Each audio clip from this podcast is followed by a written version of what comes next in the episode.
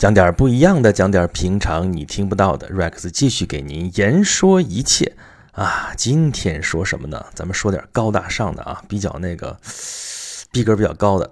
什么呢？啊，就是最近互联网上不是有个词儿非常流行，是什么？降维攻击啊！这个词儿我们知道是来自于小说《三体》，《三体》我可看了啊，所以我有发言权啊，三部我都看了。哎，老实说，我什么感觉呢？这个作者的想象力真的是太……太厉害了，在这个技术能够发展到这个程度，然后这技术能够导致的这个社会的变革、历史的进展啊，对于人性的一些思考，我觉得想象力都还是很强的。但是这个文笔实在是不敢恭维啊，因为作者其实不怎么会讲故事啊，里边的人物也是显得非常的苍白啊，性格也不是很啊，就是怎么说呢？这个不能说他不鲜明，应该是说他。不太真实啊，都是都是符号化的一些人，然后仿佛这些人物的设定仅仅就是为了阐述一下作者对这个宇宙大历史的一个观点啊，这么就写出来这么一堆人。哎呀，我说了那么多，可能要被三体迷给骂了啊。这个，呃，但是我是要承认啊，这个在中国现代这个科幻小说当中，三体还是最牛的啊，因为。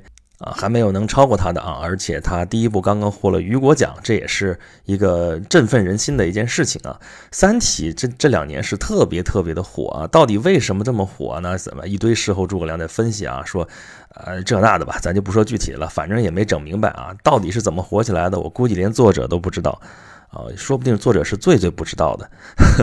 呃，但是最近确实因为他有一个词儿。呃，变得特别特别火，什么呢？就叫降维攻击啊！这个词儿本来是《三体》里边描述说啊，宇宙当中的各种高等文明啊，要攻击对手的话，一种呃丧失底线、没有任何节操的一种办法。怎么讲？说宇宙最高的时候原来是十维的啊，但是互相文明这些打来打去的时候，就要使用降维攻击啊，把它降低一个维呃维度啊，然后那个就能够把对手置之于死地，因为。高级的这些文明在第一个维度里边是无法生存的啊，所以这是一个很没有底线的一种斗争手段啊！就这么着，这个宇宙从十维啊降到九维、九维、九八七六五，一直降到咱们地球啊，什么太阳系附近咱们所熟知的，这是三维空间啊，一在三维啊往还往下降，然后地球最后在这个小说里边就是这么毁灭的，从三维一个二向箔飞过来变成了二维，在在二维当中把三维展开，就变成一个一个的切片。看上去很美，然后但是最后就走向了毁灭，这就是啊《三体》这个书里边的一个啊非常核心的一个概念啊，这个叫做降维攻击，挺厉害的吧？啊，这个就被互联网大佬就给各种各样的这种引用啊，所以它就火起来了。怎么着呢？这些互联网大佬就把它引入了 IT 界，说啊，你真正要打击对手的话，就是要用这种降维攻击啊。呃，什么意思呢？他这地方用的这个降维攻击，呃，就可就不完全是呃那个书里边那个意思了。他的意思是说，要先把自己姿态放低啊，这个那个对手，你不是要用这这种东西方式啊，这几个维度你才能活下去吗？我给你减少一个维度，然后你就活不下去了吧？你活不下去，我就赢了啊！这个他是这么理解的。比如说啊，呃，杀像杀毒软件吧，啊，从前都是收费的，我们都知道啊，这个。我估计再过几年的小朋友们就不知道啊，这个杀毒软件还需要收费啊？这个什么叫杀毒软件收费啊？然后再往后估计就该问说什么叫杀毒软件？好吧，这个杀毒软件当时是收费的。那么三六零出来了，三六零它要占领这个市场怎么办？它就免费。啊，免费，然后就迅速的占领了这个市场，因为那些杀毒软件厂商都是要靠收的这个拷贝卖拷贝收的这个费来活下去的。那么他这一免费，然后迅速占领了市场之后，就没人买他的软件，然后他们也就被搞死了。啊，就是这么一个。呃，这个竞争的一个手段啊，再比如说啊，最典型的就是零售业。零售业我们知道，原来有店铺啊，实体店啊，然后那个从厂子里边出来，并不是直接到消费者手里边的啊，是需要有层层的这个代理商啊，层层分销啊，层层加价啊，层层盘剥啊，然后还有地域的划分啊，说你是负责北京片的啊，那你就只能在北京出货啊，你不能窜货，对吧？这些名词儿大家都耳熟能详啊，但是呢，电商时代来了。这个电商就是取消了层层这种代理，我从厂商厂家可以直接到消费者手里啊，中间少了很多的环节。那么中间这些环节原来都是要分钱的呀，那这个钱中间这个既然少了那么多环节，这个价格就可以降下来啊，这个是看上去对那个呃消费者有利吧？对于厂家来说，直接卖货不也挺好吗？但对这些中间的这些厂商，对这些零售商来说是致命的打击啊！他的这个这个理论的理解就是说，啊，把这个中间的这些中间商这个环节，把地域的这些因素，这算是一个维度，把它给取消掉。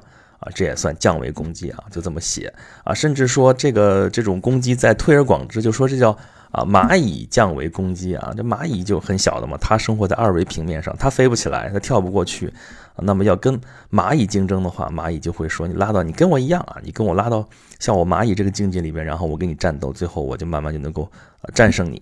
啊，这里边可能会运用一些没有底线、比较 low 的一些手段啊，反正最终能够达到他的目的啊啊，于是就有人指责说，你看这些手段就搅乱了市场，然后搞得大家民不聊生，然后啊，大家就那个这属于零和游戏，甚至不是零和了，都是复合的游戏，这哪成呢？啊，所以这个最后得出来结论，说是这种降维攻击是不道德的。啊，当你这种评判一个事物已经在开始讨论它到底道德还是不道德了，那这个事情基本上就没有什么必要讨论下去了。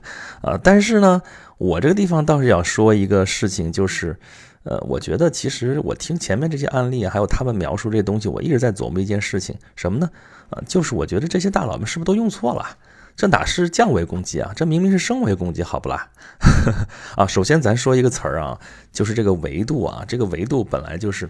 哎呀，那个抽象的概念咱就不说了，但是，经常我看到有人会，呃，那个写错或者用错啊，就是因为你那个在那个电脑上一敲字的时候，你拼音嘛，一敲维度啊，就很多就会出来那个纬度啊，呃，那个就是地理上那个经纬线那个纬度，呃，很多人也不在意，就直接就直接用这个字儿了，用来用去，呃，但但是是错的啊，那个纬度是那个地球上那个横的那种东西向的那种线啊，这个叫纬度。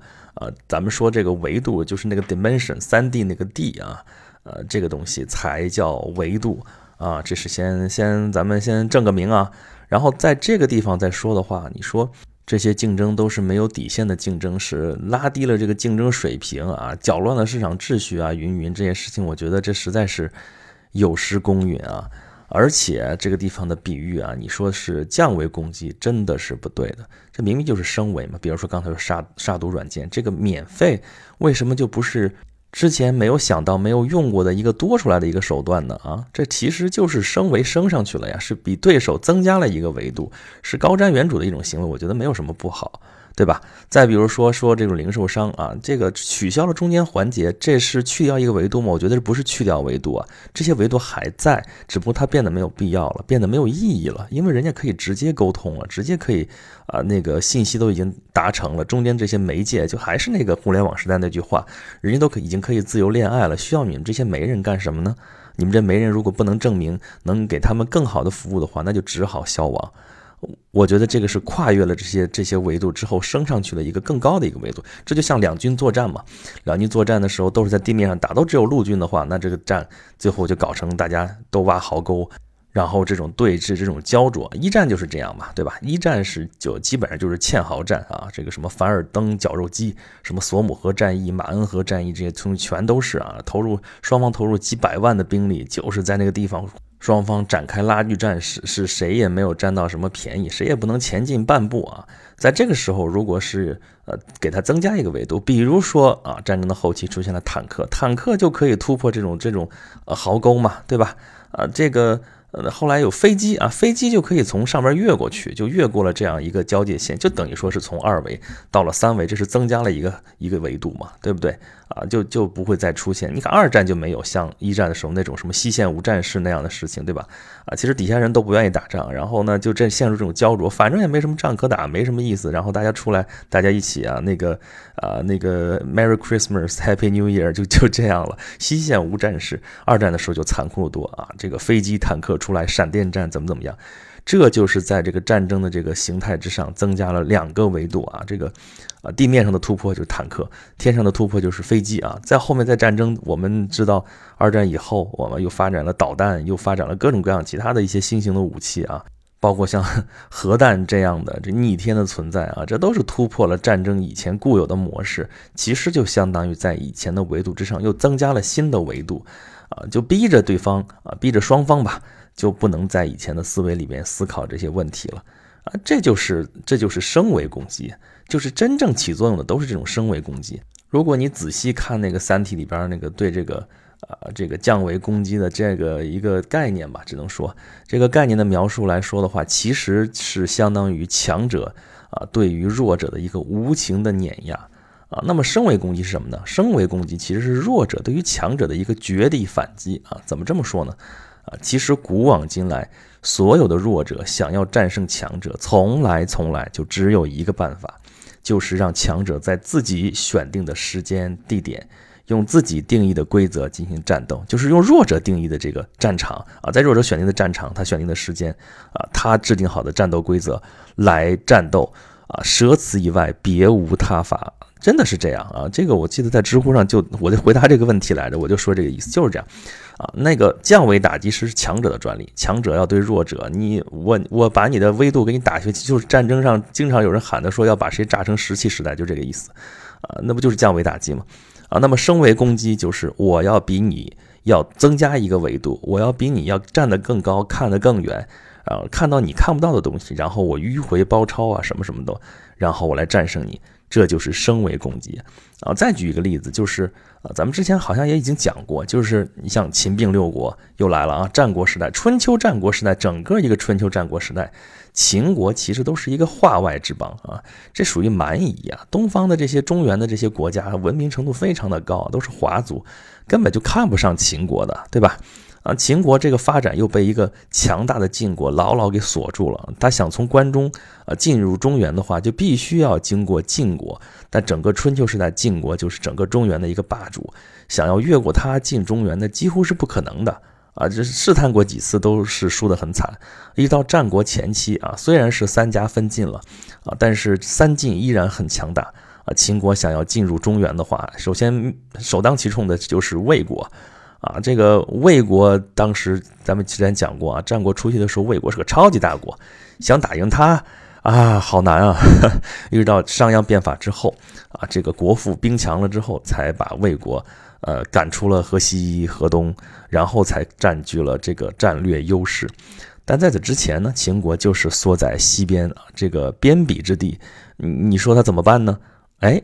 这个时候，他就是春秋的时候，就是遂霸西戎，就向西发展。我中原过不去之后，往西边去，西边这些地方都是蛮夷之地、化外之邦，跟自己其实没多大区别。就是跟中原看来啊，你西戎也好，你秦国也好，本身都是蛮夷，没什么差别啊。那那那那，反正你不要这些地方，那我来要啊。所以秦国慢慢的这样一点一点强大起来啊。还有一个很重要的战略选择就是啊，《古文观止》也好，还有其他什么。这个其他的一些文选也好，都会选入的一篇雄文啊，千古雄文，什么呢？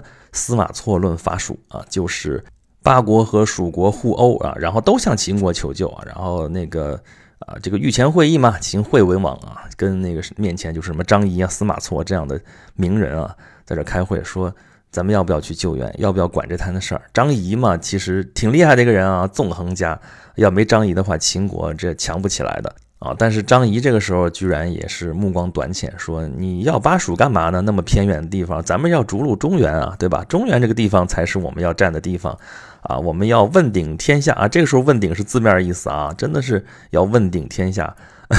那么我们要巴蜀这地方也没什么用处，而而且我们兵力就那么一点儿，你你用在巴蜀了的话，我们这边怎么守住这个国啊？这个西方都有强敌，怎么怎么办？但是司马错就来论述说。我们一定要去战巴蜀啊！巴蜀那个互相这个斗起来了，然后对我们来说是一个机会。那么我们如果并下来，巴蜀，巴蜀就是八国，基本上就现在重庆嘛，啊，蜀国就是我们以成都为中心的这个成都平原这块地方。司马错就说啊，这成都平原这个地方，天府之国啊，这词儿从这儿来的。啊，这个地方是可以作为我们的战略大后方啊，以后的粮草源源不断的就可以供给我们的啊几十万大军，这绝对是一个战略上的优选啊。最后犹豫了半天，说好吧，就派司马错去伐蜀啊。司马错论了伐蜀，他就去伐了蜀，然后占下了巴蜀。哎，这个局面马上为之一关，就当时去费了好大的劲啊。这边因为那个资源也是有限的，这个战略选择是非常非常关键的。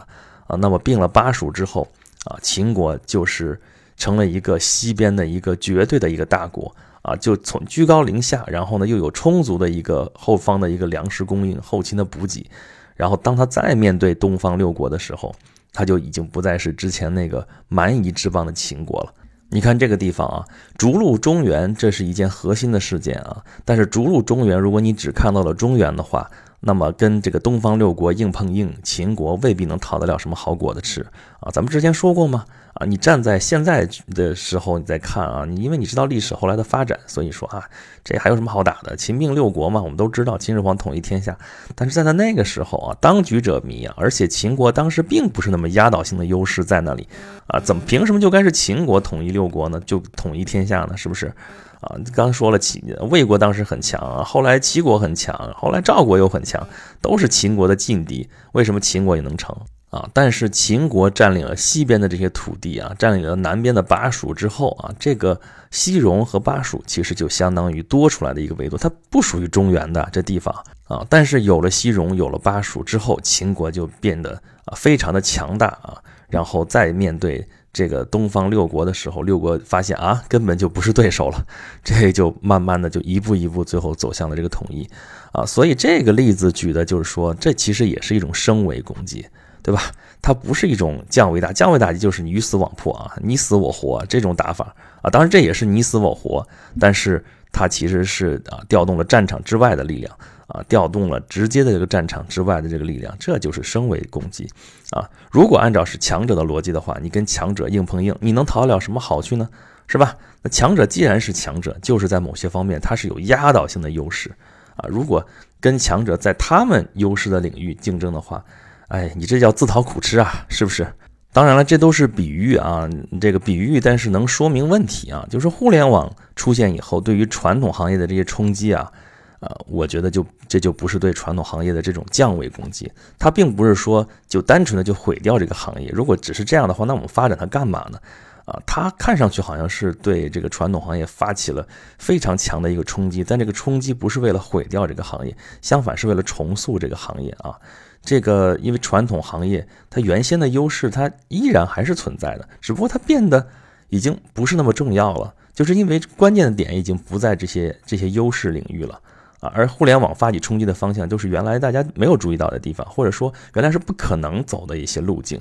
呃，原来是在技术没有发展到那个程度的时候，啊，你这样想就就想想，绝对是不可能的。就像我们中国，你想啊，这个历来历来为什么要修长城？就是历来的敌人都是来自于西北方啊、东北方啊，对吧？都是来自北方的游牧民族。原来大海东南这边是不设防的，对吧？为什么呢？因为这个大海这边就是远涉重洋过来，因为人的那个航海的这个条件并不具备。但是到了近代的时候，这个。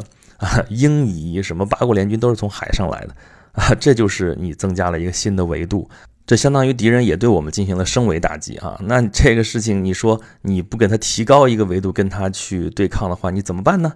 啊，你你凭什么敢说你跟他就是降维攻击呢？这肯定是不合适的，所以一定这就是。啊，升维攻击，你要应对升维攻击，你必须跟他那个旗帜鲜明啊，跟他对抗，而且是要上到一个同一个等级才行。这不是要降低那个水准啊，不是要降到多 low 的水准，而是要提高这个水准，是要升级的啊，不是要降级。所以这个是完全反了的，对吧？啊，那么互联网就完成了一个点对点的这种无限的连接。啊，把原来不可能变成了可能，对吧？原来你想不到敌人会从海上来，现在海上可以来了，而且能够颠覆一个国家，这就很厉害。你不得不去正视它，对吧？互联网就造成了一个去美化、去中心化的这样一种趋势啊。去美化就刚才说，你去除这种中间商，去除这种二道贩子，尤其是信息的二道贩子，信息可以点到点，可以直接传输，就不需要你这种媒介，不需要你这种媒体。啊，所以这也是呃媒体现在面临的一个非常本质性的一个冲击。然后呢，去中心化，呃，你谁也别想成为普天之下莫非王土，谁也别想再当这个中心，啊，这就是去中心化的这种趋势。但是呢，在这种形势之下，这种新兴的产业、新兴的公司就可以绕过对手的优势，给予致命的一击。这才是一切变革的真相啊！这其中发生的并不是说扰乱了市场的这种零和啊，甚至是。啊，复合的这种博弈啊，相反，互联网是带来了前所未有的这种能量。这种能量是什么能量呢？贯通一切的能量，打通一切的能量啊，打通你的任督二脉，就是这种感觉的啊。它能提升的是整个社会的一个总体财富等级啊，而不是说就是大家零和游戏，大家都最后打的两败俱伤、N 败俱伤啊啊，这就不是以强凌弱的那种降维打击啊，降维打击是描述不了这种现状的。所以说。呃，我们通过这个事件啊，通过对这个现在这个时代的这种分析，我们获得的启发就应该是，你要分清楚这个降维打击和这个升维打击它的本质到底是什么啊？然后我们应该去思考说啊，自身能够在这个竞争当中到底是提升哪一个别人注意不到的维度呢？啊，然后你你在这个维度上形成你自己的独特的优势，别人无法取代，别人无法替代你，啊，也无法阻止你。这样的话呢，你就获得了别人没有的一个优势，最终你就可以取得胜利。这个胜利一定是升维攻击啊，这个升维攻击才能造成一个呃双赢啊啊，一方面是你赢了，另外一方面是整个社会啊获得了一个进步，这就是一种个体和社会的一个双赢，所以。千万不要搞反了啊！搞反了你来找我啊！怎么找我呢？就到我的微信公众号“轩辕十四工作室”来找我呵呵，可以找我吐槽，可以跟我聊天儿啊，可以把你的所思所想告诉我，然后咱们可以在上面直接沟通，啊，好吧，今天咱们就聊这些，咱们下一次再聊。